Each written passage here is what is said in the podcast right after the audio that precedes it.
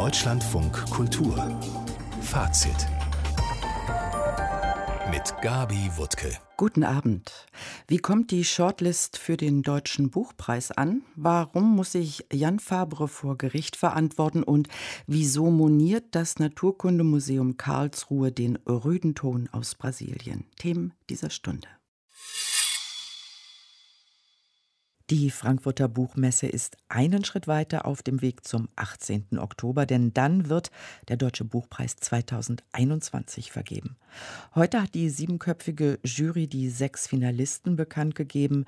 Norbert Streins, der zweite Jakob, Monika Helfers Fati, Eurotrash von Christian Kracht, Zandschuher Kliniken von Thomas Kunst, Mito Sanyals Identity und Antje Ravik-Strubels Blaue Frau weil diese sechs Romane, findet die Jury, den stilistischen, formalen und thematischen Reichtum der deutschsprachigen Gegenwartsliteratur beweisen und das eigene Schreiben reflektieren.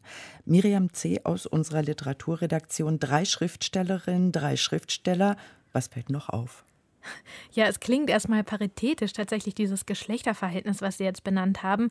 Es sind natürlich auch die unterschiedlichen deutschsprachigen Länder vertreten, mit Christian Kracht, ein Autor aus der Schweiz. Ein Buch übrigens Eurotrash, das auch im Rennen war um den Schweizer Buchpreis. Hier hat Christian Kracht seine Nominierung aber, wie heute Morgen bekannt wurde, überraschend zurückgezogen, um, wie er sagt, den anderen nominierten AutorInnen eine bessere Chance auf den Preis zu geben. Man kann also mal gespannt sein, wie wohl er sich jetzt auf dieser Shortlist zum Deutschen Buchpreis fühlt oder ob es da auch noch einen Rückzug gibt. Monika Helfer, Norbert Gstrein, das sind beides Titel aus Österreich und die ganze Parität, von der aber auch schon bei der Longlist sehr viel gesprochen wurde, die hört bei der Shortlist relativ schnell auf, wenn man auf die vertretenen Verlage schaut. Da ist nämlich gleich dreimal der Hansa Verlag im Rennen. Das ist jetzt keine ungesehene Dominanz in der jüngeren Geschichte vom Deutschen Buchpreis, aber es ist eben trotzdem auffällig, vor allem weil auch kein kleinerer unabhängiger Verlag mehr vertreten ist. Wie ist denn die Shortlist im Laufe des Tages diskutiert und kommentiert worden? Ja, da hat es wie auch schon tatsächlich zur Longlist einige Kritik gegeben an prominenten Titeln aus dem Herbstprogramm, die fehlen. Jenny Erpenbeck, Natascha Wodin oder Emine Sefki Östermar. Und jetzt auch die Shortlist. Die allermeisten Titel von dieser Shortlist sind tatsächlich auch schon im Frühjahr erschienen. Also genauer genommen alle, außer Antje Ravik-Strubels Blaue Frau, eine Geschichte über eine Vergewaltigung und eine allmähliche Wiederaneignung der eigenen Sprache. Und ja, da fragt man sich doch, ob es wirklich so ein schwaches Herbstprogramm ist, das uns gerade vorliegt. Und die Kollegin Maike Albart, die hat diese Liste vor allem auch in ihrer Disparat Gradheit kritisiert, die ihr fatal vorkommt. Ich habe darüber nachgedacht, ob vielleicht jeder Juror gesagt hat, es sind sieben, mhm. sechs Titel. Ich nenne jetzt meinen Favoriten und setze den durch. Und da finde ich, ist schon auch etwas Problematisches dabei, weil aus meiner Ansicht nur ungefähr die Hälfte der Titel wirklich listenwürdig sind. Und da verschenkt man wichtige Plätze, denn diese Bücher sind ja jetzt dann auch sehr im Gespräch. Es lässt sich also ganz sicher über einige Titel streiten. Ich würde mal Thomas Kunst herauspicken mit seinen Zandschower Kliniken, ein Assoziationsgewitter, das sich sprachspielerisch tatsächlich bis an die Grenzen der Lesbarkeit bewegt. Sicherlich eine Überraschung auf dieser Shortlist, aber so eine Liste, die muss sich natürlich eben immer auch in ihrer Ganzheit der Kritik stellen die schon fast traditionelle Frage an unsere Literaturredaktion. Welche Romane sind für Sie leider ausgeschieden? Welche haben es verdient? Ja, ich vermisse ein bisschen Sascha Mariana Salzmann auf dieser Liste. Es sind tatsächlich ziemlich unterschiedliche Titel. Da muss ich mich auch Maike Albart anschließen. Auch Titel, die von einer unterschiedlichen Überzeugung, was Literatur sein soll, sprechen. Die Mehrheit der Titel, nicht alle, aber doch die meisten, haben so etwas von einer Innenschau, von einem Rückzug vielleicht in die eigene Familiengeschichte. Also Monika Helfer, Norbert Gestrein oder Christian Kracht beschäftigen sich damit. Aber das ist eben auch so ein unentschlossener Schwerpunkt. Es findet sich eben auch Mito auf dieser Liste mit Identity, ein Titel wirklich über die hitzigen identitätspolitischen Debatten oder Antje Ravik-Strubel, auch ein sehr politischer Titel. Mit den beiden kann ich mich besonders anfreunden, aber tatsächlich eine Programmatik oder so etwas, das lässt sich dann nicht ausmachen. Vielleicht ist da wirklich für jede und jeden was dabei dabei. Auch traditionell wird die Entscheidung oder werden die Entscheidungen der Jury jedes Jahr wieder kritisiert. In diesem Jahr setzt sie sich aus vier Literaturkritikerinnen, zwei Literaturhauschefinnen und einer Buchhändlerin zusammen. Theorie und Praxis, passt das so zusammen? Naja, der Verdacht liegt tatsächlich bei dieser Liste nahe, dass das nicht ganz so zusammengeht, sondern dass sich doch hauptsächlich so Titel durchgesetzt haben, die sich gut verkaufen und vermitteln lassen. Monika Helfer wäre da zum Beispiel ein Beispiel, aber eben auch Christian Kracht und Norbert Gstrein, das sind Titel, die sich einfach schon sehr, sehr gut verkauft haben, die auch auf Bestsellerlisten standen. Jurymitglied Beate Scherze aus der Buchhandlung Proust in Essen, die hat mir allerdings erzählt, dass für ihr Urteil eben diese Verkaufbarkeit der Titel keine Rolle gespielt hat. Man ist ja dann in so einer Jury schon gezwungen, über die Bücher sich Notizen zu machen. Selbst noch von den 20 auf die 6 sammelt man ja Argumente und man hat seine Lieblingsbücher. Die muss man aber den anderen gegenüber vielleicht vertreten. Und deshalb habe ich anders gelesen, als wenn ich das ganze Jahr über lese, um Bücher hier im Laden an die Kundschaft zu verkaufen keine Juryquerelen, also die da jetzt nach außen dringen, aber ich bin tatsächlich gespannt, wie man sich jetzt über eine so disparate Liste einigt. Ein naheliegender, vielleicht auch etwas vorhersehbarer Favorit wäre tatsächlich Christian Kracht, aber vielleicht überrascht uns die Jury auch.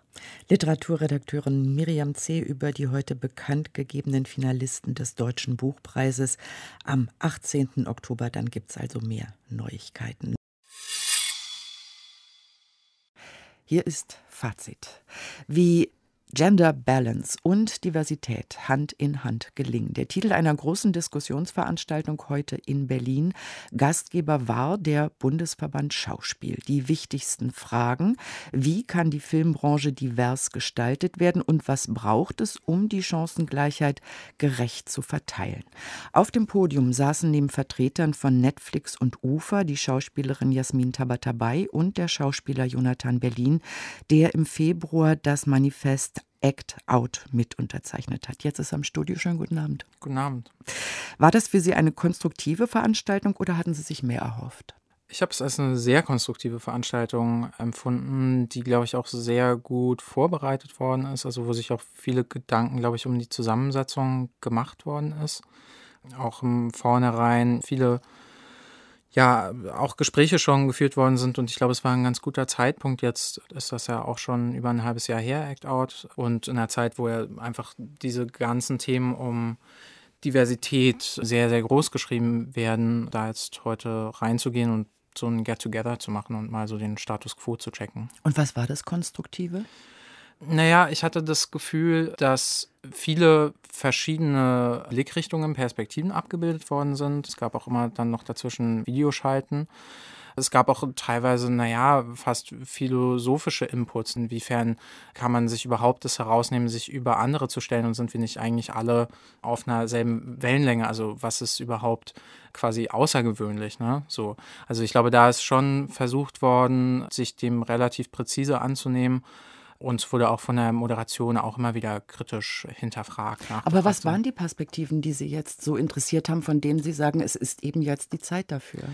Ich glaube, es geht jetzt natürlich nach diesen Monaten auch schon darum, dass man dann irgendwann auch mal an was Konkretes quasi rankommt. Also es gibt ja zum Beispiel von der BBC, die hatten ja schon vor einigen Jahren eine Diversity-Liste von 40 Seiten aufgestellt. Das war dann eine interessante Kombination aus äh, Vertretern eben von Streamern, von Produktionsfilmen, aber eben auch Schauspielenden. Und ich glaube, da kann man sich dann auf eine Weise reiben und es wissen auch alle, dass noch viel zu tun ist. Aber ich glaube, man findet mittlerweile auch einen ganz guten Weg. Also, dass man halt so sagt, wir müssen natürlich immer, immer wieder neue anmahnen und da ist noch sehr viel zu tun. Und gleichzeitig gibt es aber schon erste sehr gute Impulse. Also auch die UFA hat jetzt ja im Frühjahr eine Liste äh, angefertigt von Diversity-Aspekten, die für sie wichtig sind. Und da werden auch dann die Zahlen immer wieder überprüft werden. Wie war das denn jetzt auf dem Podium, weil Sie gerade die BBC genannt haben? Wie haben sich die Vertreter von Netflix und der UFA denn präsentiert? Also weiterhin arbeitend in die Zukunft schauend oder schon voller Selbstlob für das, was Sie in der letzten Zeit auf die Beine gestellt haben?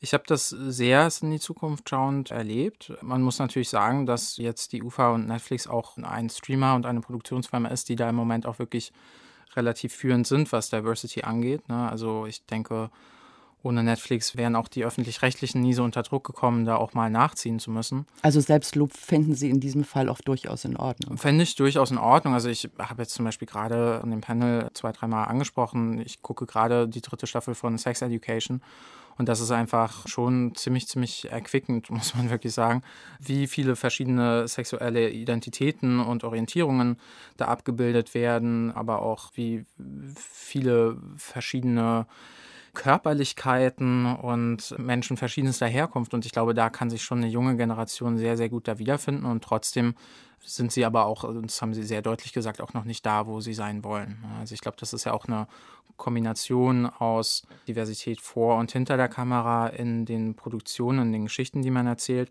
Und das lebt ja aber auch ganz stark davon, dass dann die Macherinnen dann eben auch aus einer Perspektive erzählen, zu der sie wirklich Erfahrungen haben, die es dann möglich machen, auch diese Geschichten authentisch zu erzählen. Vielleicht können Sie uns noch mal sagen, was sind denn für Sie die entscheidenden Stellschrauben?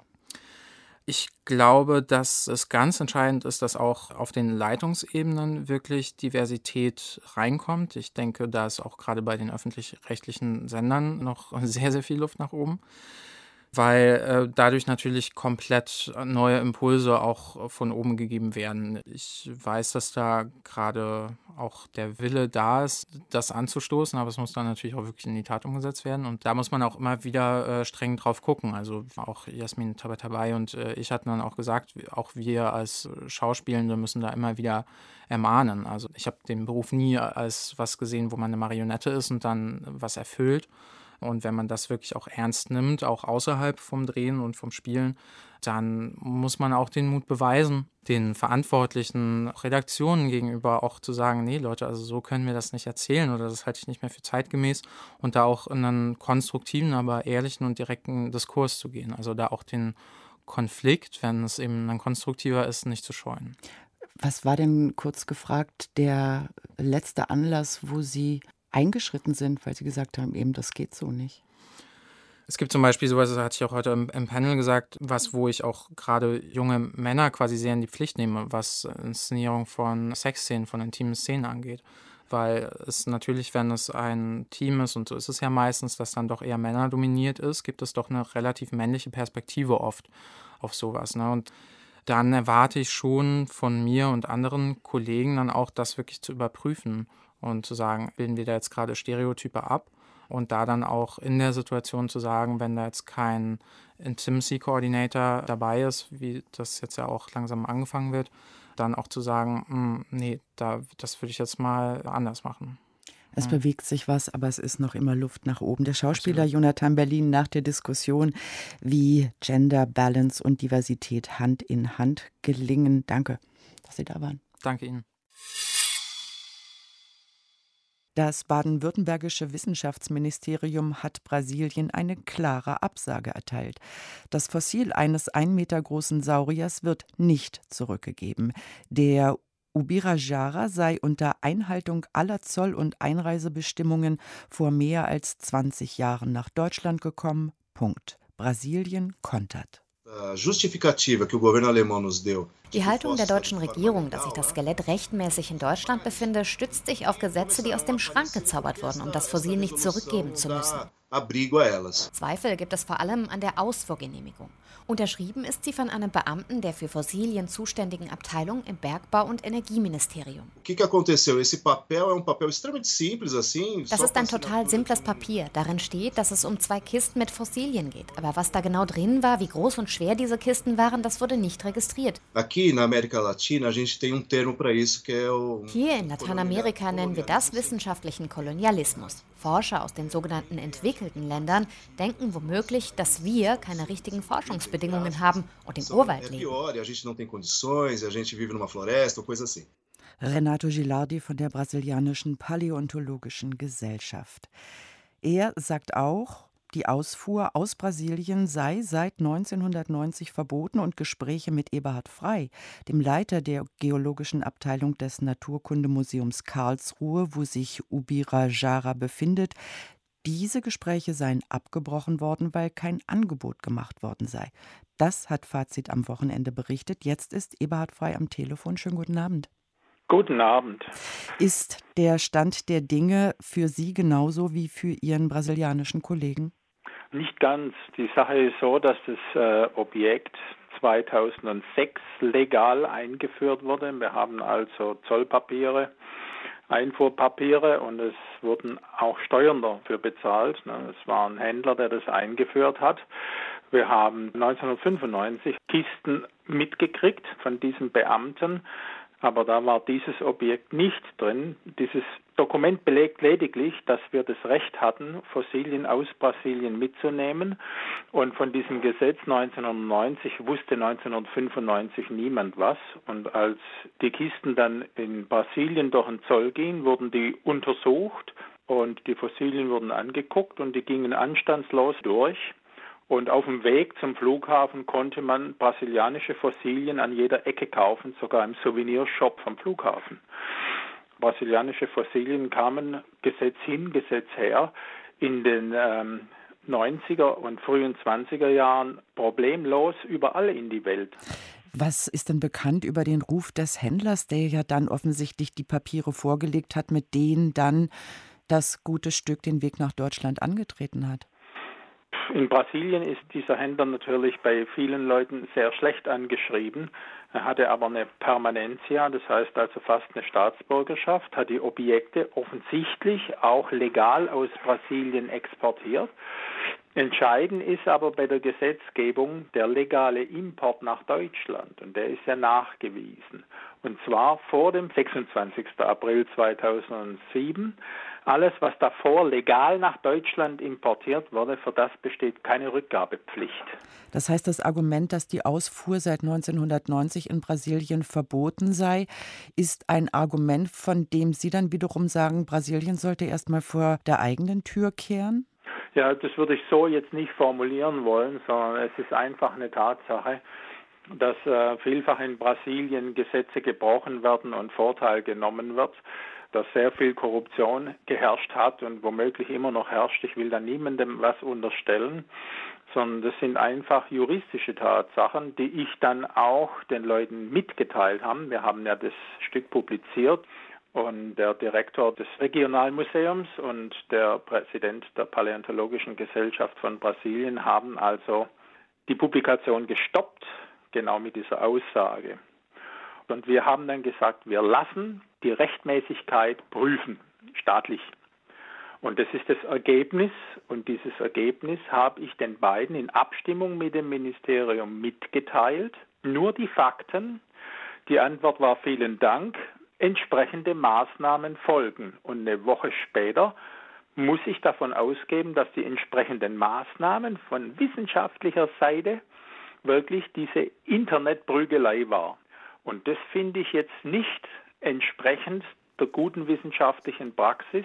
Ich hätte eigentlich eher erwartet, dass man anfängt darüber zu reden, wie wir jetzt gemeinsam zu einer Lösung kommen, aber das stand nicht mehr zur Debatte. Ich habe damals gesagt, Leute, wenn wir das nicht rechtmäßig besitzen, kriegt ihr das natürlich wieder. Die Prüfung hat aber ergeben, dass eine Rückgabe nicht erforderlich ist nach deutschem Gesetz. Sie ärgern sich jetzt über die Aktionen in den Social Media, Hashtag Ubirajara belongs to Brazil. Es ist ja eben auch für uns alle hörbar gewesen, mhm. dass es den Vorwurf gibt, es fehle Deutschland an Anstand, das Land betreibe wissenschaftlichen Kolonialismus. Was wiegt für Sie schwerer, Recht und Gesetz oder Moral? Worum geht es hier Ihrer Ansicht nach eigentlich ja. wirklich?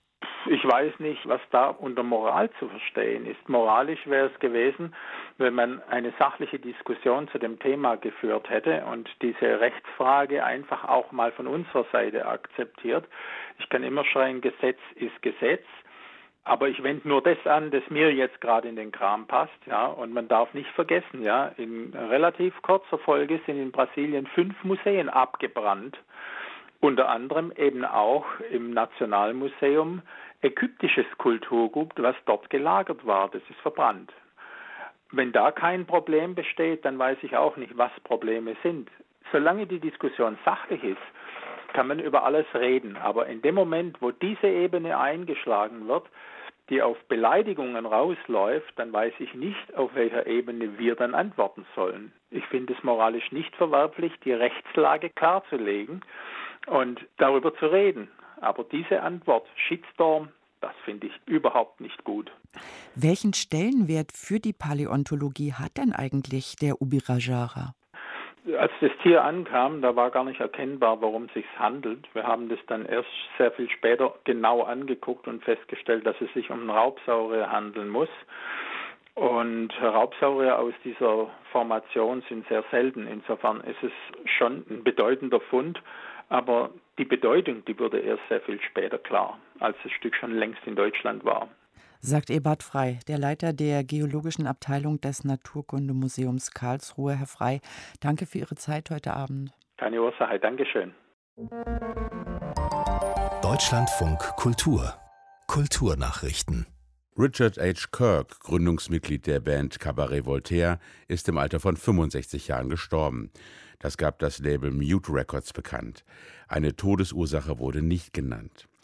Richard war ein großes kreatives Genie, das sein vollständiges Leben und seine musikalische Karriere über einen einzigartigen und zielstrebigen Weg gegangen ist, heißt es in dem Statement. Wir werden ihn so sehr vermissen. Kirk hatte Cabaret Voltaire im Jahr 1973 gemeinsam mit Stephen Melander und Chris Watson gegründet. Der Band gelang es mit einer Mischung aus Punkrock, Industrial und Ansätzen von Techno House einen ganz eigenen Sound zu finden, der später für Bands wie Depeche Mode zur Vorlage wurde. 1994 lösten sich Cabaret Voltaire auf. Später machte Richard H. Kirk alleine weiter. Eine Reunion wollte er nicht mehr und veröffentlichte zuletzt im vergangenen Jahr unter dem Bandnamen das Album Shadow of Fear. Der Börsengang des Plattenlabels Universal Music ist der größte in Europa in diesem Jahr. Zum Handelsstart in Amsterdam stiegen die Aktien um 37 Prozent. Das Unternehmen bringt es auf einen Börsenwert von 46 Milliarden Euro. Nikolaus Buschlüter. Zu den Universal-Künstlern zählen Stars wie Billie Eilish, Lady Gaga und Taylor Swift. Universal profitiert während der Corona-Pandemie davon, dass viele Musikfans Streaming-Dienste nutzen. Diese haben wiederum Verträge mit Plattenlabels oder zahlen den Labels Tantiemen für jeden Stream. Um neue Hörer zu gewinnen, arbeitet Universal Music auch mit den Videoportalen TikTok und YouTube zusammen. Der Liedermacher Wolf Biermann will den Ovid-Preis des deutschen Exilpen an die belarussische Oppositionelle Maria Kolesnikova abgeben. Biermann teilte mit, er werde die Auszeichnung für sein Lebenswerk am 5. Oktober in Frankfurt entgegennehmen, um sie im Handumdrehen weiterzugeben. Kolesnikowa sei eine Ikone des zivilen und friedlichen Widerstands. Sie war Anfang September in Minsk zu elf Jahren Haft verurteilt worden. Das Urteil erging fast ein Jahr nach ihrer Festnahme im Zuge der Proteste gegen Machthaber Lukaschenko und lautete auf angebliche versuchte illegale Machtergreifung. Die US-Sängerin Sarah Dash ist im Alter von 76 Jahren gestorben. Das berichten Medien unter Berufung auf ihre Kollegin Patti LaBelle. Zusammen mit ihr gründete Dash die Band Labelle, die in den 1960er und 70er Jahren große Erfolge feierte. Der größte war Lady Marmalade von 1975. Ab dem Ende der 70er Jahre war Dash unter anderem für die Rolling Stones als Background-Sängerin tätig. O du Geliebte, meine 27 Sinne. So beginnt das wohl berühmteste Liebesgedicht von Kurt Schwitters, Anna Blume, gut 100 Jahre alt. Liebesbriefe seit dem 19. Jahrhundert erforscht seit vielen Jahren die Sprachwissenschaftlerin Eva Wiss in einem universitätsübergreifenden Projekt, das Gruß und Kuss Briefe digital heißt, sind 20.000 Liebesbriefe aus 52 Ländern untersucht worden. Erste Ergebnisse werden am Freitag der Öffentlichkeit vorgestellt. Fazit spricht heute schon darüber. Schönen guten Abend, Frau Wiss. Guten Abend, Frau Wutke. Was sind denn für Sie die schönsten Sätze Ach, diese Frage komme ich immer wieder gestellt und ich kann die so schlecht immer her sagen. Ich freue mich über sehr viele verschiedene Sätze. Die Anreden sind wunderbar, Kosenamen sind ganz bezaubernd und die Formulierungen durch das ganze 19. und 20. Jahrhundert hindurch äh, verändern sich, sind sehr reichhaltig und fantasievoll. Die Hochzeit der Liebesbriefe, das war die Romantik im 19. Jahrhundert. Inwiefern unterscheiden sich denn Briefe aus dieser Zeit mit denen im digitalen Zeitalter? Die Unterschiede, die wir im 20. Jahrhundert dann sehen, also im letzten Viertel, wo eigentlich dieses digitale Zeitalter schon beginnt, sind natürlich eklatant. Wir haben Briefe, die dann per E-Mail verschickt werden die in verschiedensten Konstellationen auch verschickt werden. Die Paarkommunikation verändert sich im 20. Jahrhundert ganz stark. Man muss sich vorstellen, dass durch das ganze 20. Jahrhundert hindurch nicht nur die Liebeskommunikation, sondern auch die, die Form der Liebesbeziehungen sich äh, stark ändern und der Zugang zu schriftlicher Kommunikation ganz äh, neu gedacht werden muss. Wir haben 20. Jahrhundert eigentlich eine sozusagen hundertprozentige Alphabetisierung und äh, Liebesbriefe schreiben wirklich alle Menschen und nicht nur die Gebildeten. Deshalb wird es unheimlich spannend, äh, wenn man an alltagssprachlicher Kultur interessiert ist. Inwiefern, gerade weil Sie das Stichwort Paarkommunikation gesagt haben, also Liebesbriefe spiegeln den gesellschaftlichen Zustand? Ja, man sieht, äh, dass einerseits die Frage, wer einen Liebesbrief schreiben darf, natürlich auch äh, sich zeigt im Archiv, also ob Frauen oder Männer schreiben. Da gibt es mehr und mehr die Möglichkeit auch für Frauen, ihre Gefühle auch zum Ausdruck zu bringen und äh, so zu formulieren, dass sie sich Gehör verschaffen können. Im 19. Jahrhundert, das sind nur ganz wenige ausgewählte Künstlerinnen, Musikerinnen oder Schriftstellerinnen, die sich da getrauen, nicht äh, ihre Gefühle zum Ausdruck zu bringen.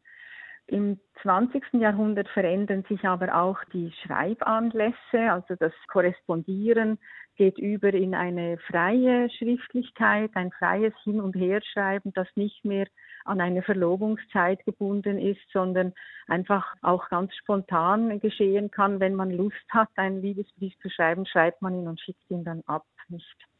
Wie ist es denn um die Poesie bestellt? sagen Sie, ja, Sie haben schon Vorliebe für das 19. Jahrhundert. Das 20. Jahrhundert wird dann schon richtig kühn und das 21. Jahrhundert ist kurz und knapp und wir kennen inzwischen sowas wie Ghosting. Da beginnt man eine Beziehung und sagt sie dann per SMS einfach ab, Schluss aus ist? Es ist so, dass die Schriftlichkeit und die Stilistik im 19. Jahrhundert ganz streng quasi vorgegeben war. Da gab es die Idee, dass Literarizität und Poesie Ausdruck von Leidenschaftlichkeit sei.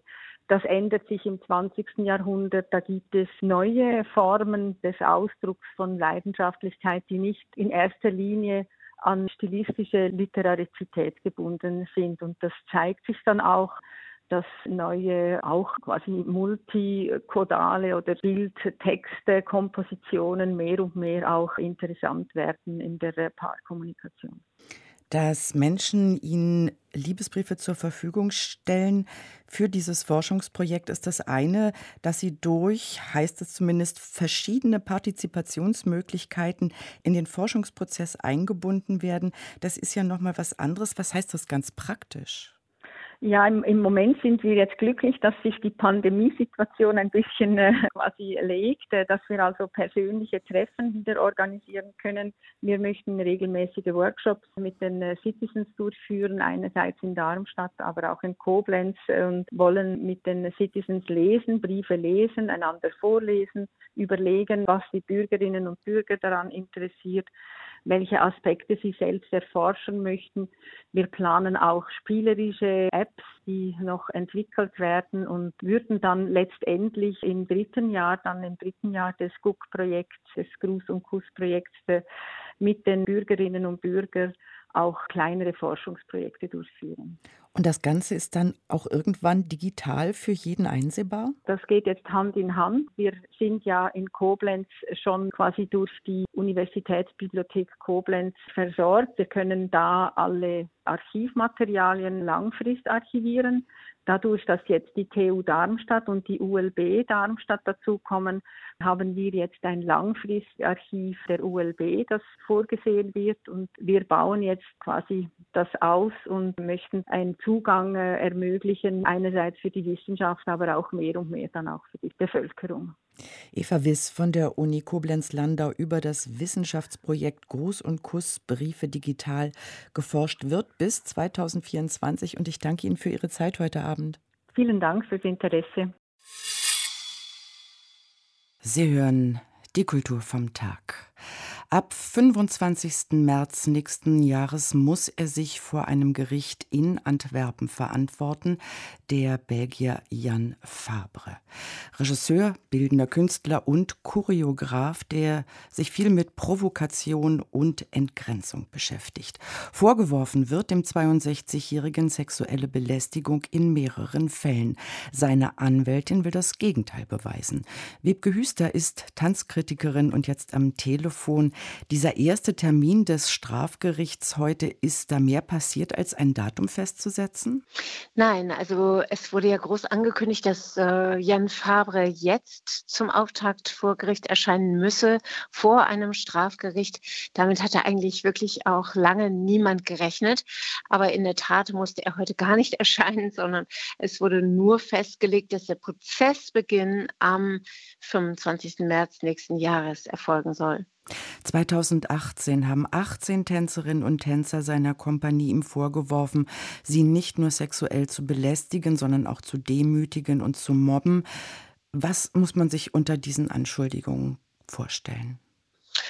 Ja, die lassen sich natürlich wirklich ähm, strafgerichtlich formulieren. Andererseits ähm, wäre es natürlich nicht zu diesem Prozess gekommen, wenn es nicht wirklich juristisch ähm, starke Vorwürfe gäbe. Also das reicht von einer unsittlichen Körperberührung über psychischen Druck, Demütigung, sexuelle Erpressung werfen sie ihm vor.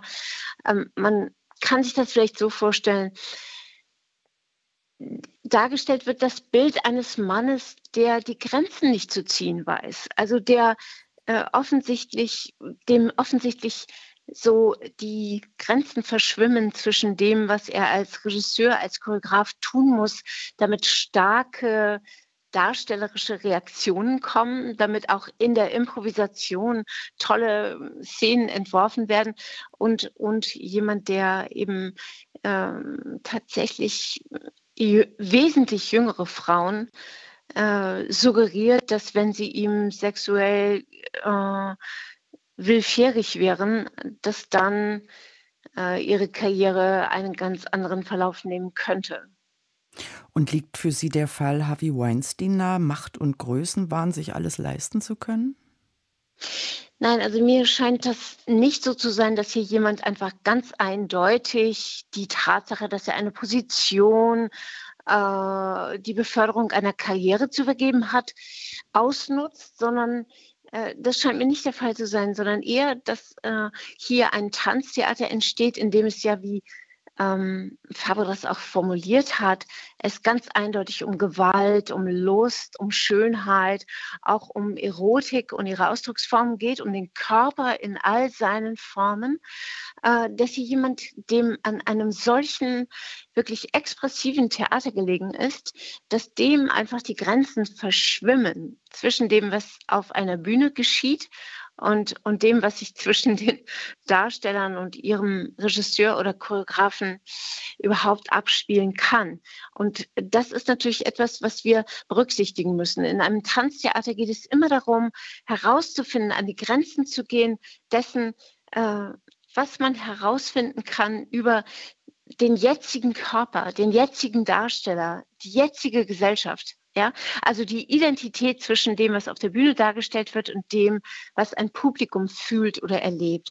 Und das bedeutet, wir müssen die Probensituation in einem solchen Theater äh, so sicher machen, dass das jederzeit äh, gewährleistet ist, dass diese Grenzen nicht überschritten werden. Und das hat Fabre eben in den letzten Jahren jetzt versucht auch äh, herzustellen. Er ist nie mehr allein mit seinen Darstellerinnen in einem Raum. Und ich glaube, er hat ähm, vielleicht begriffen, dass das wirklich auch eine Gefahr der Kunst ist, wie er sie wirklich will. Sagt Tanzkritikerin Wiebke Hüster über den Fall Jan Fabre. Deutschlandfunk Kultur Kulturpresseschau Zieht euch warm an, Werber von H&M. Mit zarter Lingerie wird das nichts mehr, droht Gerhard Matzig in der Süddeutschen Zeitung und kündigt etwas an, was noch im Ungefähren schlummert, nämlich dass in Berlin und Hamburg demnächst das passiert, was sich soeben auch in Genf ereignet und schon vor Jahren in Sao Paulo geschah. Die Innenstädte werden werbefrei. Nun sind in Berlin und Hamburg Volksentscheide zum Werbungsverbot erst in der Vorbereitung, die frühestens 2024 aktuell werden, aber Matzig gibt trotzdem schon ein gelungenes Beispiel aus Frankreich. In Grenoble wurden Werbetafeln, die tatsächlich immer mehr wie abgeworfen wirken und so groß wie Häuser sein können, als Form von Verschmutzung definiert. Statt der Tafeln wurden Bäume gepflanzt. Die Einnahmen, die dadurch nicht erzielt werden können, beziffert die Stadt mit 0,1 Prozent des Haushalts. Aber das einen freut, ist natürlich des anderen Verlust, und so wird auch die Werbung in der Stadt sicher bald wortgewaltige Verteidiger finden. Alexander Grau vermisst in der Neuen Zürcher Zeitung hingegen jetzt schon die CDU, obwohl sie noch gar nicht abgewählt wurde. So sieht er die Konservativen am Katzentisch der Progressiven und Weltoffenen und führt natürlich reichlich Gründe aus den vergangenen Merkel-Jahren an. Klassische Sekundärtugenden wie Gehorsam, Ordnung und Pflichterfüllung kamen endgültig aus der Mode. Man gab sich lieber unkonventionell, spontan und lebenslustig. Statt fester Regeln reüssierte man mit Offenheit, Neugier und Toleranz. Das Sie begann abzudanken, flache Hierarchien wurden gepredigt. So grau, der aber auch einen Ausweg aus dieser konservativen Klemme weist.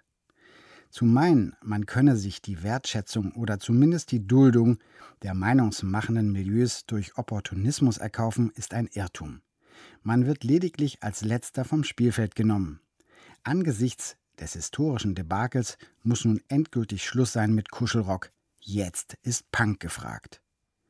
Man darf gespannt sein, wie dieser konservative Punk dann klingt, und vielleicht fragt die CDU ja mal bei Johnny Rotten nach. Der legendäre Sex Pistols-Sänger ist ja inzwischen bekennender Donald Trump-Fan. Einen Verlust in der Sprache beklagt die gerade auf der Shortlist des Deutschen Buchpreises gelandete Antje Ravik-Strubel in der Tageszeitung Die Welt. Warum redet niemand über das SZ? Ravik-Strubel versucht sich diesem Verschwinden entgegenzuwerfen, allerdings umsonst, wie sie befürchtet. Ich SZ zwar stoisch und konsequent, schreibe Kuss, Genuss und Verdruss, aber die KorrektorInnen im Verlag redigieren mir das heraus. Ein Kuss mit Doppel-S, wie einfallslos, beklagt die Autorin und appelliert für das SZ sogar an den Stolz der Nation.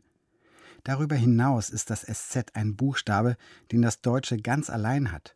Umso mehr müsste er den PatriotInnen am Herzen liegen. Aber die sind gerade auf den Schlachtfeldern des Kriegs der Sterne unterwegs, haben das Wichtige aus den Augen verloren, klagt Antje Ravik-Strubel in der Welt. Bei so viel Verlust ist es umso schöner, am Ende vom Schließen einer Lücke zu berichten. Der RBB hat für seine Freitagabend-Talkshow Riverboat einen überraschenden Moderator gewonnen. Neben der schon im MDR erprobten Kim Fischer wird Sebastian Fitzek den Gastgeber geben. Der Berliner Tagesspiegel stellt ihn so vor.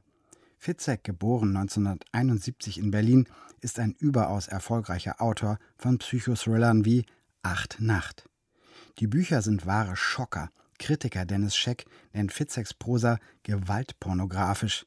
Das hat nicht verhindert, dass Fitzek seit fünf Jahren in Folge der meistverkaufte Autor Deutschlands ist. Vielleicht bringt der Gruselschocker Fitzek ja tatsächlich ein bisschen Spannung in die gediegene deutsche Talkshow-Langeweile. Das war Fazit mit Gabi Wuttke. Gute Nacht.